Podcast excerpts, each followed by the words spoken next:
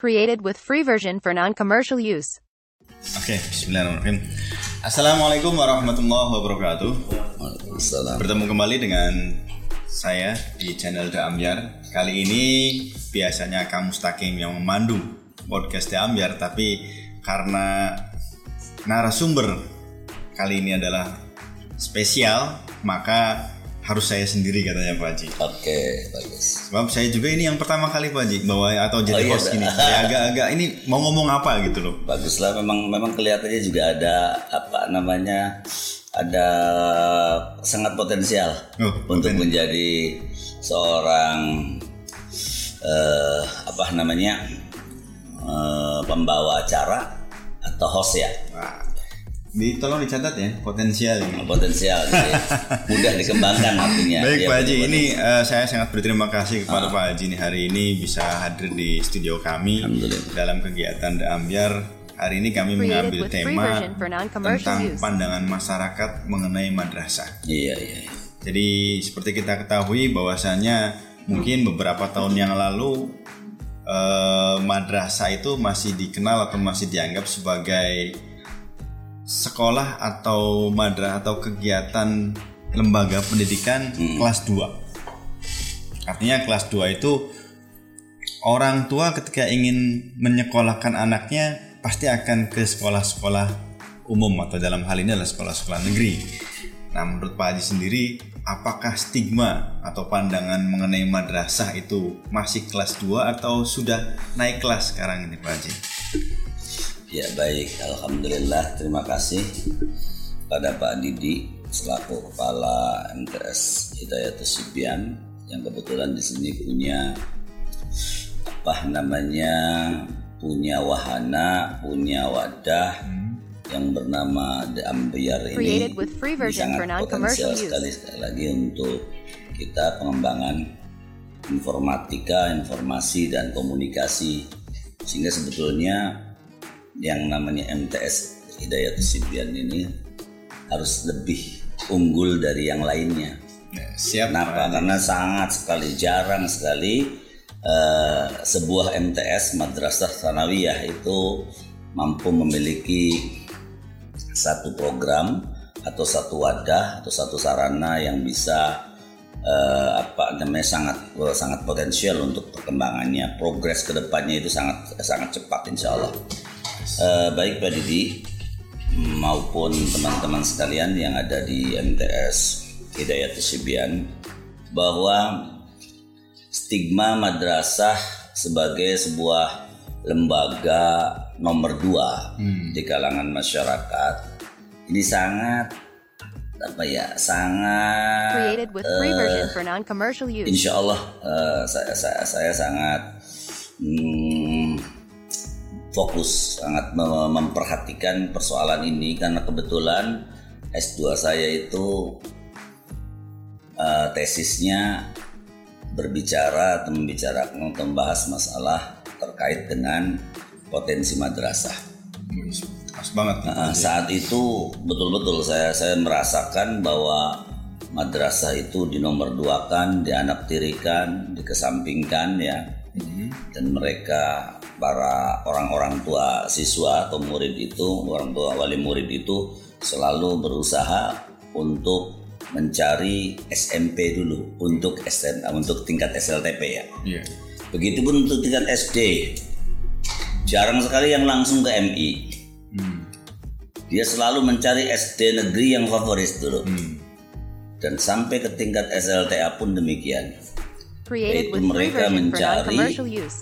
Yaitu SMA SMA yang favorit atau SMK SMK yang favorit yang betul-betul menjadi kebanggaan dan dambaan mereka. Itu dari kacamata orang tua. Image seperti ini itu akhirnya bisa tertampik bisa terurai, bisa terselesaikan dengan adanya madrasah-madrasah yang memiliki kemampuan unggul dibandingkan dengan uh, sekolah-sekolah.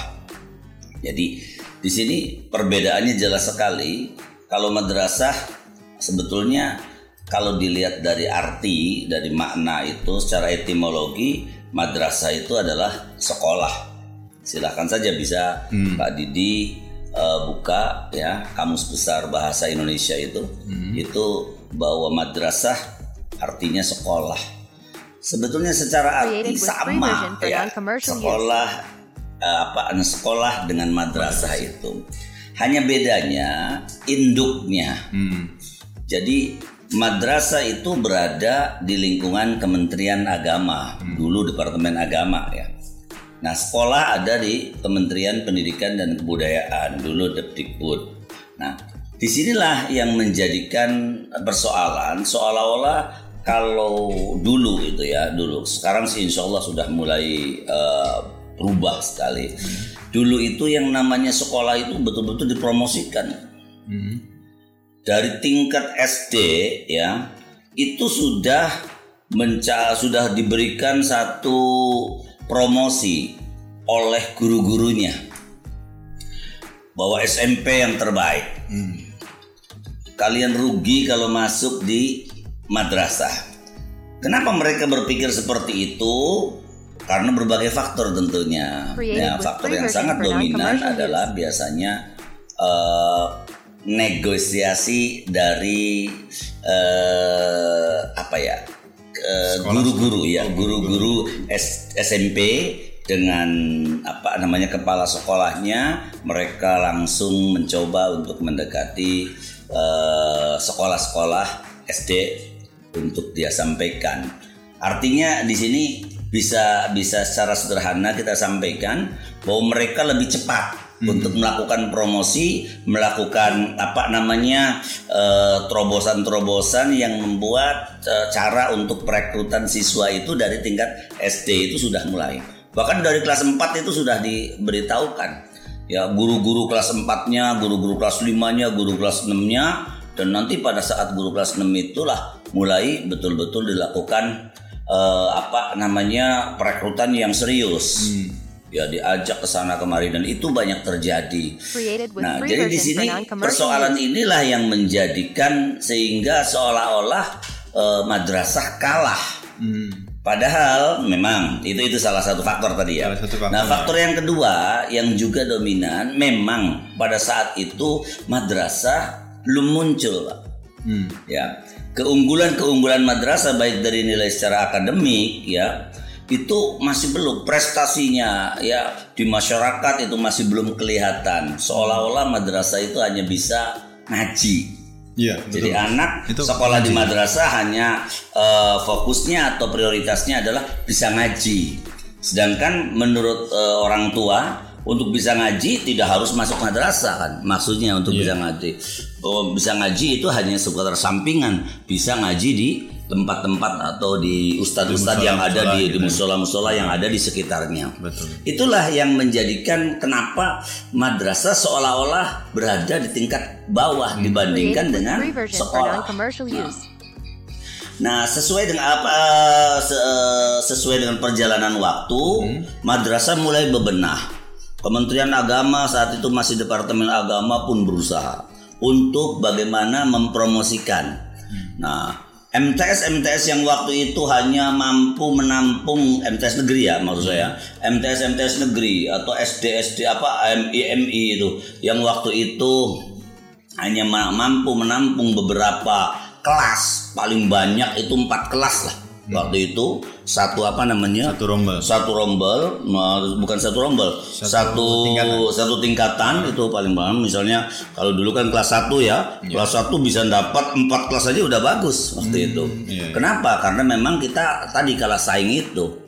Nah kemudian sekitar tahun 2000 tahun tahun tahun 2008 lah mulai ada perubahan ya.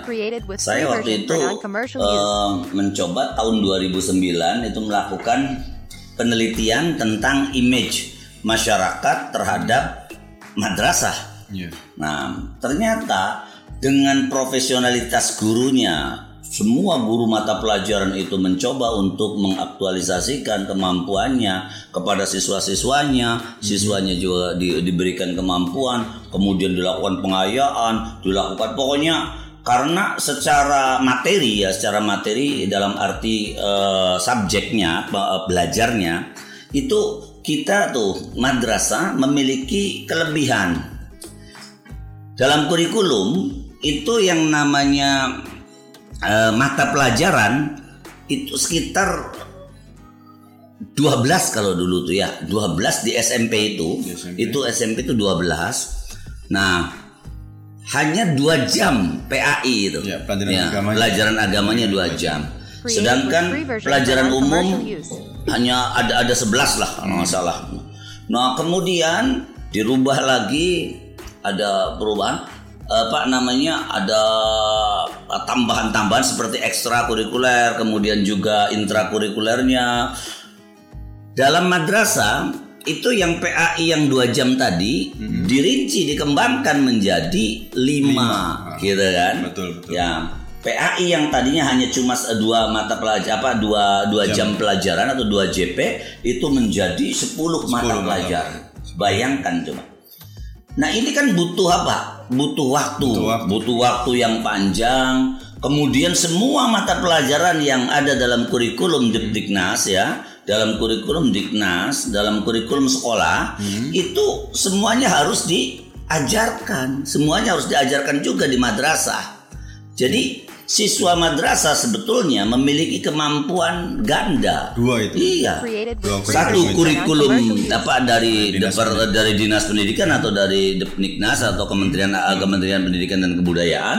Nah, sementara dari Kementerian Agamanya sendiri yang memecah PAI itu menjadi lima, mata pelajaran harus juga diikuti, harus juga di apa namanya di, di, di dipelajari.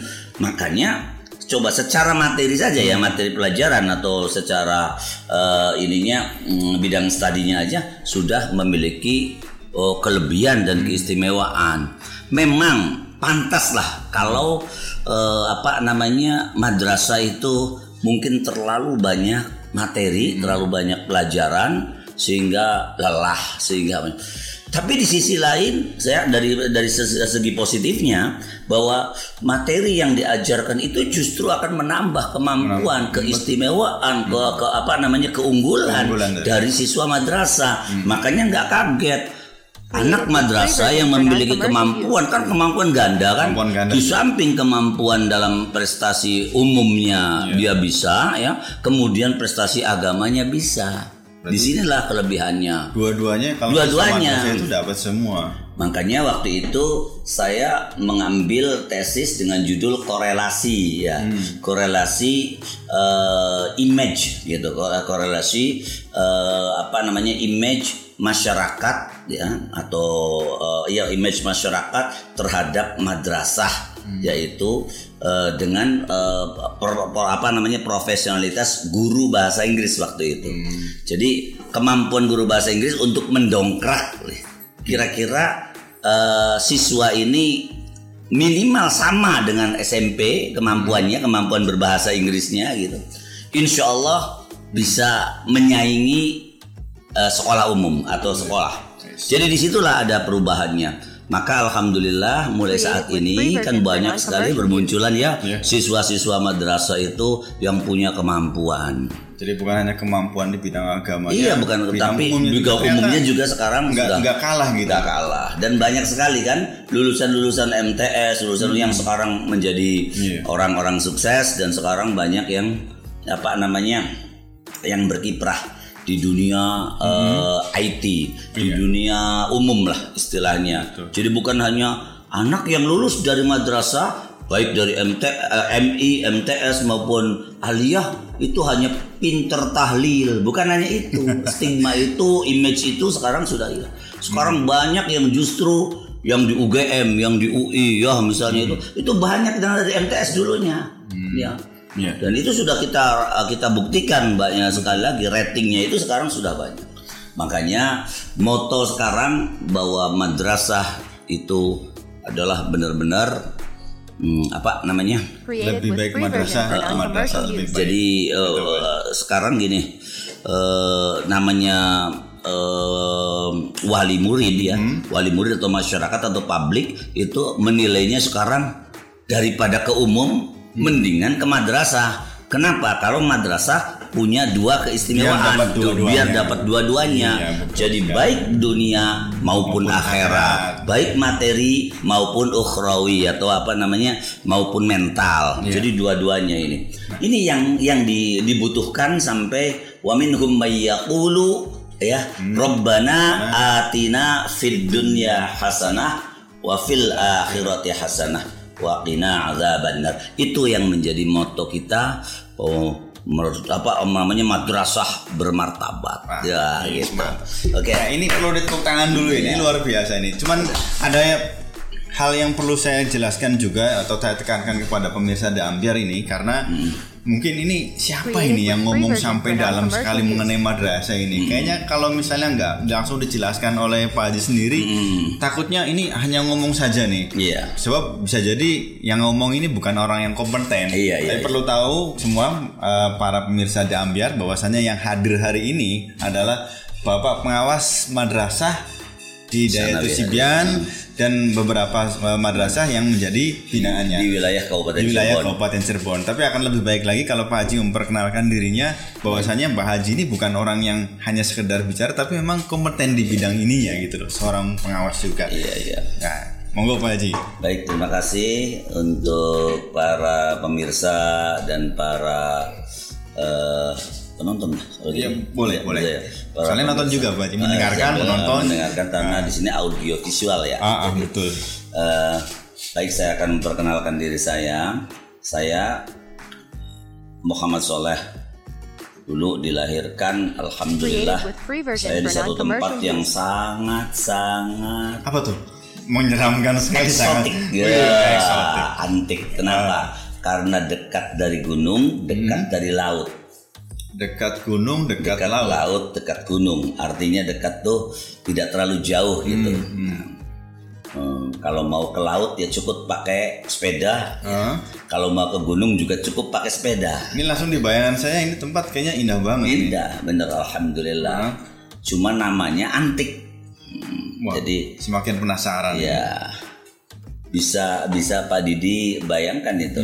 Jadi yaitu di sebuah tempat, alhamdulillah tidak terlalu panas, juga tidak terlalu dingin karena kalau di gunung dingin ya, kalau di pantai panas. Makanya itu tengah-tengah karena tidak terlalu jauh juga tidak terlalu dekat. Tapi nggak masuk angin kan Pak Haji? Enggak, panas dingin itu. saya- Dinginnya saya selalu- deket, panasnya deket, saya selalu takutnya sehat panas tuh, dingin. ap- apalagi di pandemi seperti ini dan sampai dari dulu tidak pernah berubah kecuali saya waktu mela- apa namanya melakukan pendidikan ya Nah, atau kita mela- apa namanya menjalani eh, proses pendidikan itu mungkin baru keluar itu beberapa tahun gitu, beberapa.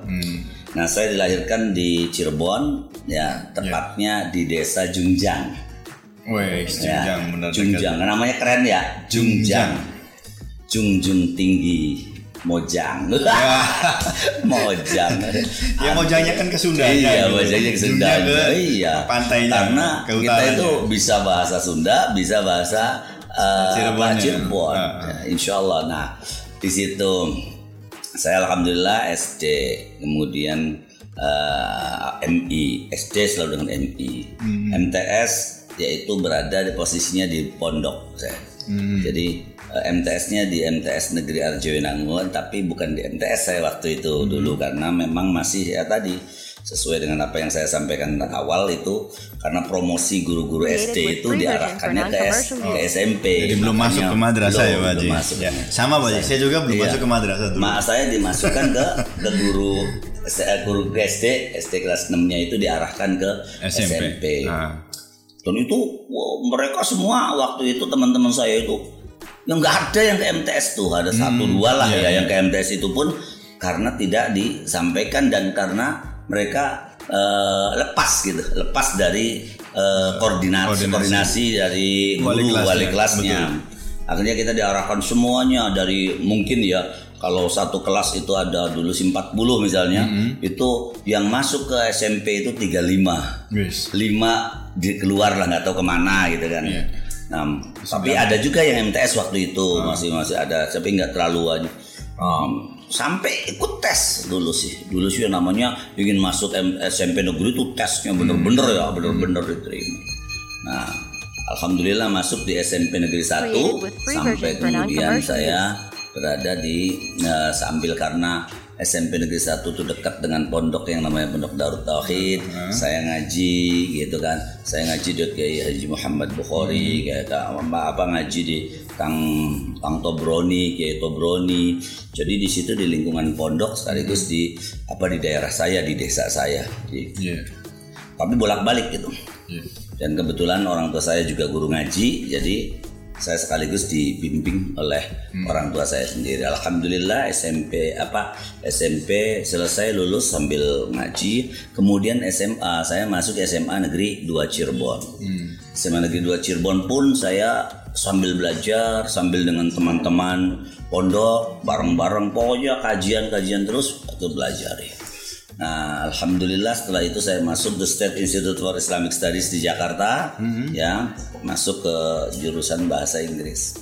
Sampai sana, kemudian alhamdulillah lulus sekitar tahun non-commercial 90-an ya, saya lulus, kemudian saya lanjutkan eh, S2-nya yaitu di IAIN Cirebon. Nah, Iya. ngambil psikologi pendidikan Islam atau Nah, waktu S1-nya saya ngambil bahasa Inggris.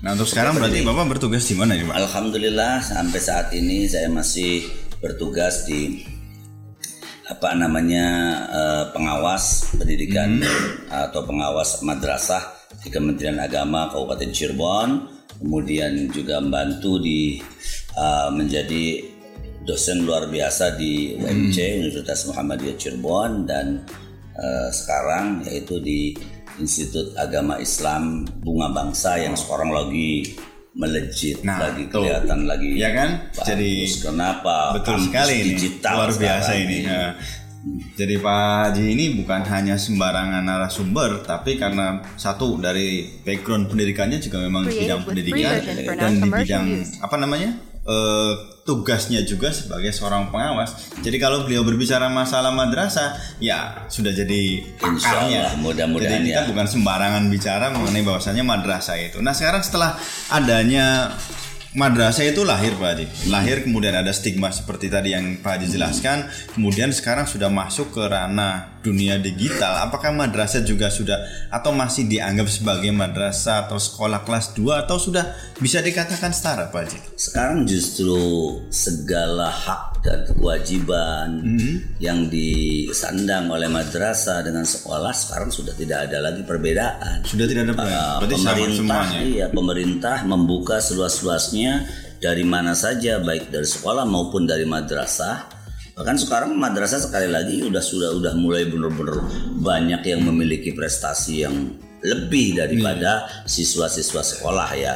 Uh, jadi siswa yang dari madrasah itu Created with free sudah banyak memiliki keunggulan yang tadi secara logika itu mereka belajar lebih daripada di sekolah. Belajar di punten. Kalau kalau kita ini kan dengan tingkat SMP ya. Di SMP mempelajari semua ilmu itu ya. Cuma tambahannya yaitu dengan mungkin di ekstranya Di ekstranya. semakin banyak ekstranya mungkin tentang keagamaan maka akan semakin baguslah kualitas agamaannya juga agamaannya juga tetapi umumnya yang namanya di SMP hanya memiliki kurikulum yang potensi atau muatan PAI-nya pengajar pendidikan agama Islamnya agamanya. hanya cuma dua Iya. dua apa namanya dua eh, JP dua jam pelajaran ya gitu kan sing dalam satu minggu ya Ah. tapi kalau MTS itu jelas memiliki Sampai yang 10. PAI itu bisa dijabarkan bisa didetailkan menjadi 10 Eh, nah 10 ini 10 jam pelajaran ini saya kira cukuplah untuk menambah ilmu di bidang keagamaan di bidang Islam tentunya yang terkait dengan PAI ini. Oleh karena itu sebetulnya itu apabila guru-guru. Kemudian eh, siswa itu sendiri mau berusaha dengan sarana dan fasilitas yang sudah dimiliki ya kemudian bersinergi untuk meningkatkan mutu pendidikan madrasah saya kira itu sangat-sangat mungkin. Dan insya Allah madrasah ke depan jauh lebih baik, madrasah ke depan jauh lebih profesional, jauh lebih membanggakan, ya. Dan kontribusi tentu kepada pemerintah ya akan jauh lebih baik ya. Apabila tadi ada ada apa namanya ada upaya untuk me- meningkatkan sinergitas antara seluruh keluarga besar madrasah agar betul-betul memprioritaskan kualitas Iya. kualitas Nah, Baik. mengenai kurikulum apa eh, ekstrakurikuler sendiri Pak Haji, apakah Hmm. dari Kementerian Agama sendiri memberikan kebebasan Created kepada sekolah itu? Silakan sekolah mau use. melaksanakan kurikulum apa Iya. eh, sebagai salah satu contohnya di sini di MTS Hidayat Sibian Hmm. Talun ini kita kan mengembangkan ekstrakurikuler The Ambiar Hmm. yang mana di sini sebagai ruang studio anak-anak berkreativitas. Hmm. Apakah itu melanggar eh, ketentuan dari Kemenag atau justru sebaliknya bahwa ini satu hal yang positif gitu? ya justru di sinilah ya eh, peran sekolah atau peran madrasah maksud saya itu harus betul-betul berinovasi, berkreasi. Nah, semakin tinggi tingkat kreativitasnya madrasah itu akan semakin kami apresiatif loh. dari pihak Kementerian Agama jelas mengapresiasi. Wih. Kami justru menunggu sekolah apa madrasah madrasah yang seperti ini artinya memiliki keunggulan dan memiliki keistimewaan dibandingkan dengan madrasah-madrasah yang lain. Makanya di sinilah peran fastabiqul khairat ya. Wis. Fastabiqul khairat artinya ayo berlomba-lomba gitu. Berlomba-lombanya dalam kebaikan. Ya.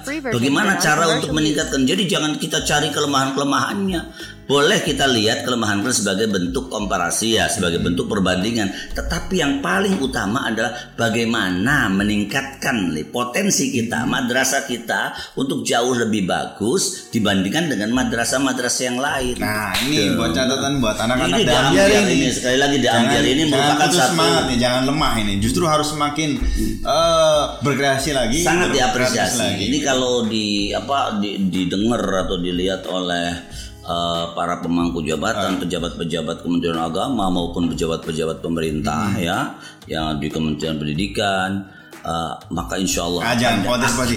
Linknya akan Iya. kita sebarkan di Iya, grup-grup akan biar bisa tahu semuanya.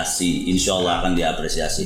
Dan biar ini sedikit demi sedikit terus saya mencoba untuk menunjukkan Mm-hmm. ya, Nah, gitu menunjukkan apa kemampuannya di bidang informasi, di Mm-hmm. bidang apa namanya eh, teknologi ya. Itu akhirnya semua kegiatan yang dilakukan oleh Madrasah Hidayatus Sibyan MTS Hidayatus Sibyan ini bisa terekspos keluar. Sis, tepuk tangan dulu semua. Ayo kita go, Ini- go nasional, go internasional. Coba kita usahakan. Nah, ini merupakan satu pengakuan nih dari Pak Haji sebagai Saya- saya seorang akui, pengawas saya akui. Dan kita juga ternyata tidak melanggar ketentuan dari Tidak, Kementerian tidak, insya Agama ketika kita melakukan kreativitas seperti ini. Asal kurikulum yang sudah di, Ah, pasti. ditetapkan dari sana tetap dilakukan, Nah, harus dilakukan. Ini kan masuknya di ekstra, Ekstra. bukan di yang apa? Itu betul sangat diapresiasi kalau kalau memang sekolah punya apa madrasah punya kemampuan seperti tadi, Ah. mangga secara inovatif di situlah Hmm. butuhnya butuhnya. Kita Ya. madrasah harus maju, harus bermartabat, harus menjadi kebanggaan, Hmm, nggak bisa. Ya harus harus bisa sebetulnya sih. Betul. Dan potensinya sangat besar seperti itu. Alhamdulillah, terima kasih ya. Siap Pak Haji. Ini berkat bimbingan dan binaan dari Pak Haji juga nih yang Iya. memberikan motivasi kepada kami sehingga kami berusaha agar memberikan apa namanya ciri khas tersendiri. Iya, betul, Bahwasanya MTS Jasiban itu berbasiskan ilmu pengetahuan dan diiringi dengan iman dan takwa. Dan ini Pak Haji yang sering mengganggu pikiran kami di madrasah ini yang katanya sebentar lagi kita kemarin sudah mulai naik tingkat nih bahwasanya kita setara dengan sekolah-sekolah umum lainnya di tingkat eh, pertama. Nah kemudian ketika UN kemarin kita sama juga antara sekolah negeri dengan sekolah swasta dan sekolah baik dinas maupun kemudian kita mengadakan UN. Tapi setelah UN itu dihapus, kemudian ini kita mulai agak goncang nih. Tapi kemudian kita dengar-dengar ada yang namanya AKM. Nah ini AKM itu sejenis makhluk apa juga ini Pak Haji?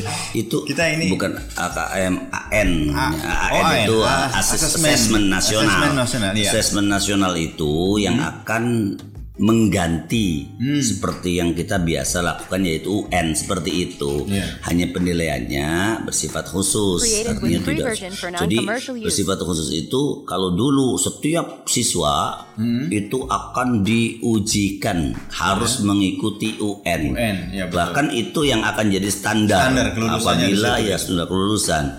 Jadi apabila siswa tidak mengikuti UN otomatis dia tidak, lulus, lulus, kan begitu. pasti. Bahkan anak-anak di UN kan karena rata-rata UN itu 10 tahun terakhir itu kan selalu berusaha untuk membuat model apa atau bentuk soalnya itu kan multiple choice. Yang namanya multiple choice kan sifatnya kadang-kadang masih eh, untung-untungan lah. Untung-untungan. Nah, di sini lah anak memang kelemahannya. A B C langsung pilihannya Jadi apa? dalam dalam faktanya kan biasanya ada anak-anak yang punten, Hmm. anak yang biasa-biasa saja, bahkan anak yang kurang kurang pandai sekalipun. Iya, dalam bidang bah- kognitifnya. dalam bidang kognitif, itu pada saat UN Mendapatkan itu hasil mendapatkan nilai eh, yang cukup bagus. Free itu bisa terjadi seperti itu. Makanya Jadi salah satu kelemahan UN di situ Pak. Iya kelemahannya kan. Alhamdulillah kemudian beberapa tahun kemudian ya waktu itu eh, sudah dilakukan eh, perubahan bahwa eh, UN tidak dijadikan sebagai standar, Standar kelulusan. Ah. Alhamdulillah memang sih terus gitu. Tapi sekarang Pak Bapak namanya Menteri eh, Pendidikan. Nadiem eh, Pendidikan Nadiem Makarim mencoba untuk betul-betul menghapus ya UN itu karena memang terlalu apa ya terlalu memberatkan dan banyak eh, banyak kru- banyak kekurangannya lah. Akhirnya dia coba dengan cara penilaian-penilaian yang memiliki penilaian secara eh, apa namanya acak gitu. Jadi nanti diambil untuk kelas 2 untuk kelas di 2 kelas 8 nanti berarti kelas gitu. 8 nanti Ah. kelas 8 Jadi- Jadi penilaiannya itu nanti akan dilihat untuk mengukur Hmm. kualitas dari secara umum Itu kualitas mekanismenya Created with online lagi atau offline use. Pak? ya online Online lagi. online jadi nanti biasa seperti itu hanya eh, penilaian sih ya, apa hanya bedanya kalau dulu kan keseluruhan Hmm. seluruh siswa itu mengikuti semua wajib mengikuti semua Iya. kalau sekarang diukur hanya di- diacak beberapa saja Oh, sebagai sampel saja kan gitu nah ini nanti akan diketahui gitu Hmm. ya hmm, potensi dari madrasah potensi dari sekolah setelah mengikuti kegiatan itu perlu ada evaluasi Hmm. pengembangan. Ini bagaimana ini? Sekolah ini kekurangannya seperti ini. Jadi akan bisa terlihat nanti. Hmm. dibutuhkan apa ya? Eh, setelah kita lakukan evaluasi itu. Hmm. jadi bukan eh, apa namanya untuk eh, siswa saja tetapi untuk lembaga, Lembaga juga. untuk lembaga secara Ini berarti eh, salah satu kemajuan itu Pak. memang dari sisi positifnya seperti itu. artinya tidak eh, siswa tidak begitu. Kalau dulu kan stres ya. stres itu. stres apa apa bahkan kalau dilakukan kegiatan UN itu kan semua kayak kayak kayak serius bisa sampai ya. serius sampai sebelumnya istighosa Oh, dulu banyak kayak banyak inilah ya. Justru anak-anak yang eh, kognitifnya itu memiliki kognitif lebih karena mereka lebih mudah stres gitu. Hmm. Iya, jadi- akhirnya nilai mereka jatuh gitu. Jadi situlah. Ah. Jadi semuanya kita dukung ya support apa yang dilakukan oleh pemerintah. Kita coba Hmm. ikuti dan kita bareng-bareng ya eh, secara bersama untuk mengikutinya dan me- apa namanya eh, melakukannya dengan sebab itu. melaksanakannya dengan sebaik-baiknya. Insya Allah pemerintah punya program yang sangat bagus ini kalau kita ikuti dengan Ya. baik. Jadi ini juga sebagai laporan juga boleh nggak sih host itu laporan ya? Boleh aja Pak Haji ya. Boleh aja. Bahwasanya untuk MTS Diosibian ini ketika akan dilaksanakan asesmen, kami dari MTS Diosibian siap untuk melaksanakannya. Satu untuk kemajuan di kami dan juga kami akan membantu atau melaksanakan mensukseskan Iya. program dari Kementerian Agama sendiri. Iya. Nah ini yang terakhir Pak Haji, ini kan lagi musim PPDB nih. Nah kalau saya yang ngomong, ayo eh, masuk ke kami di MTS Sibian, kayaknya nggak lucu Iya, juga. Soalnya kalau kepala sekolah ngomong sendiri kan lucu. Makanya Malah saya pengen minta ke Pak Haji lah. subjektif ya kalau Nah, itu. kalau Pak Haji sebagai eh, pengawas yang bener-bener mengawasi MTS Diosibian ini kurang lebih udah tiga tahun nih Pak Haji. ya. Iya. Tiga tahunan ini di oh, MTS Diosibian diawasi ini dari mulai akreditasi, kemudian Iya. dari pelaksanaan KBM-nya dan segala macam nah yang diawasi Pak Haji ini. Ah, saya pengen Pak Haji memberitahukan kepada masyarakat Iya. bahwasanya ini loh MTS Diosibian ini seperti ini dan sudah layak untuk dipercaya untuk Oh, untuk menjaga amanah dari orang tua Orang agar orang tua percaya menyekolahkannya di MTS Desian ini. Iya, Nah, iya, iya. Semoga Pak Haji. Ah, sini kayaknya semi promosi ya. Iya, tidak apa-apa ya memang memang di sinilah setiap kemampuan potensi yang ada ditujukan untuk kebaikan kita. Hmm. apa yang sudah kita miliki mobil khusus MTS Hidayat Sibian ini sudah miliki tidak apa-apa di share disebarkan dipromosikan. Dan ini merupakan salah satu cara promosi yang yang menurut saya efektif. Ya kenapa? Karena dilihat oleh banyak mata. Hanya memang sekolah kita atau sekolah MTS Hidayat Sibian kan lingkupnya hanya di wilayah Cirebon ya. Um, kecuali kita punya pondok yang memang sedia itu Nah, jadi kita secara sederhana saja bahwa yang saya amati selama ini, selama kita saya menjadi pengawas eh, madrasah di MTS Hidayatus Sibian, alhamdulillah prosentase prosentase progres ya baik di bidang akademik, di bidang ekstrakurikuler, use. ya maupun apa eh, di bidang fisik juga alhamdulillah ternyata MTS Hidayatus Sibian mengalami perkembangan yang sangat Yes. bagus Ini oleh terima karena kasih ya, itu Haji. kalau bapak ibu yang punya anak seusia SMP sesuai seusia MTS monggo akan jauh lebih baik dan akan jauh lebih eh, apa namanya di, di- diperhatikan oleh sekolah oleh, madrasah untuk diberikan ilmu-ilmu yang kelak akan menjadi anak-anak yang soleh anak-anak yang amin. sukses Amin. bukan hanya sukses di bidang materi tetapi juga sukses di bidang eh, lainnya mobil khusus di bidang agama ya.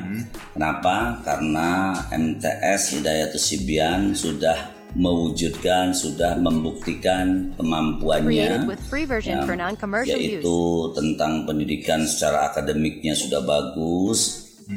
Secara akademik ya. Maksud secara akademik kedisiplinannya sudah bisa terlihat. Saya lihat setiap kali saya monitoring ke sini terlihat betul-betul disiplin betul-betul tertib Waduh, Ya, ini so- ngerasa tersanjung ini saya. betul Wah, Pak. jadi artinya memang saya tidak mengada-ada Eh. setiap kali saya datang tuh ya apa namanya rapih anak-anak pada pada pada saat PBM atau KBM itu betul-betul ada di dalam Ada di kelas kelas. ada juga yang lagi olahraga Iya. memang di, di apa dikondisikan seperti itu dan itu bukan dipersiapkan ketika ah harus ada, ada pengawas ada aja. pengawas mau datang Nah, Bahwa iya. tidak kadang-kadang saya kan sidak Iya. ya kan datang tiba-tiba oh, tapi alhamdulillah di sini kemudian juga kreasi-kreasi siswa saya tuh lihat sendiri tuh di papan itu ya Mm-hmm. di papan itu kreasi-kreasi siswa itu apakah puisi pokoknya Mm-hmm. semua yang diungkapkan oleh siswa itu menandakan bahwa MTS use. Hidayatus Hizban adalah MTS terbaik Ah, wis. gitu ya maka dari itu monggo siapa pun ya yang mendengar dan melihat apa eh, perbincangan kami ini insya Allah insya Allah saya betul-betul objektif dan saya menilai bahwa Hidayat Sibian sampai tahun 2021 ini mengalami kemajuan yang pesat dan tahun 2000 berapa kemarin waktu akreditasi 2018. 2018 itu akreditasi mendapatkan nilai A. Alhamdulillah. Ya, terima kasih Pak Haji atas eh, waktunya dan juga saya juga mengucapkan banyak terima kasih karena Pak Haji telah memberikan penilaian kepada kami dan kami juga akan berusaha lebih meningkatkan lagi Pak Haji. Ini sebagai salah satu bukti bahwa kami sebagai bimbingan atau binaan dari Pak Haji Hmm. mencoba untuk memberikan yang terbaik buat Pak Haji Dan, dan juga memang misinya kalau nggak salah di sini kan ada apa Created with free version for non-commercial MTS Hidayatus Sibian itu memiliki moto guru-gurunya ya mengajar dengan hati. Iya. Masya Allah. Ini masih ingat sekali nih Pak Haji mengajar dengan hati karena kami punya jargon madrasahnya manusia. Iya. Bahwasanya siswa di sini tuh bukan robot, mereka adalah manusia yang memiliki karakteristik berbeda.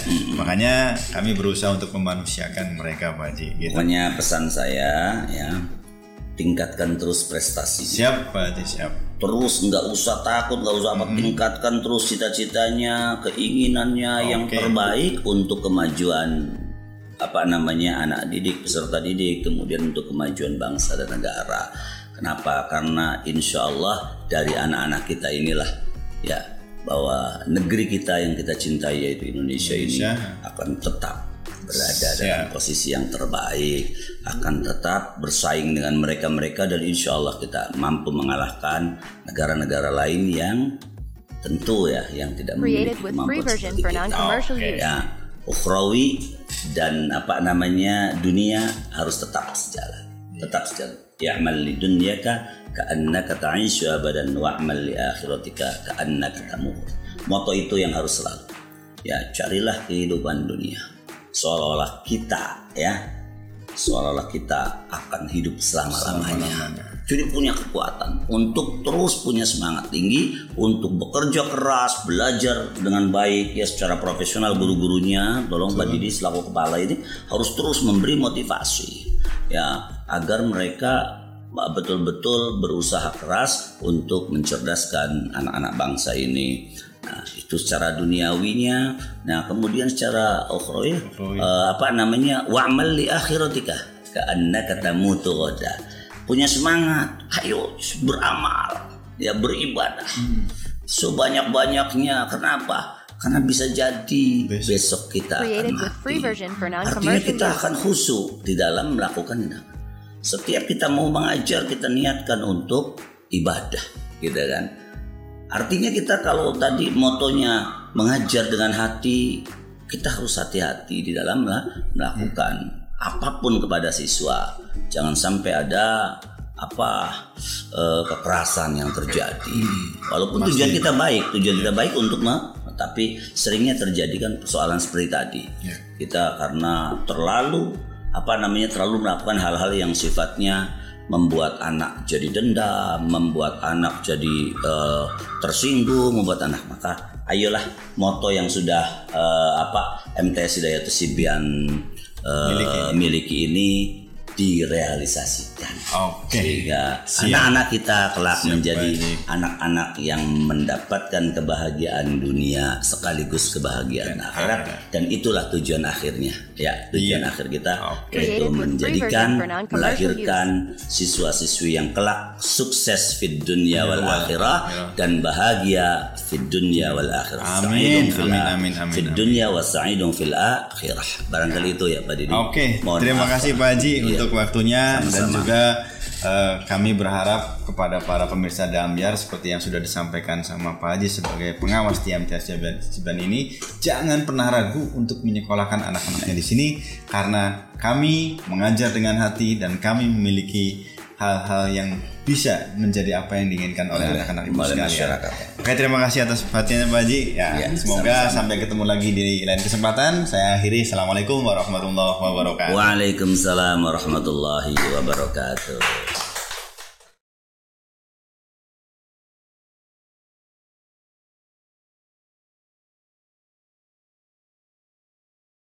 Created with free version for non-commercial use.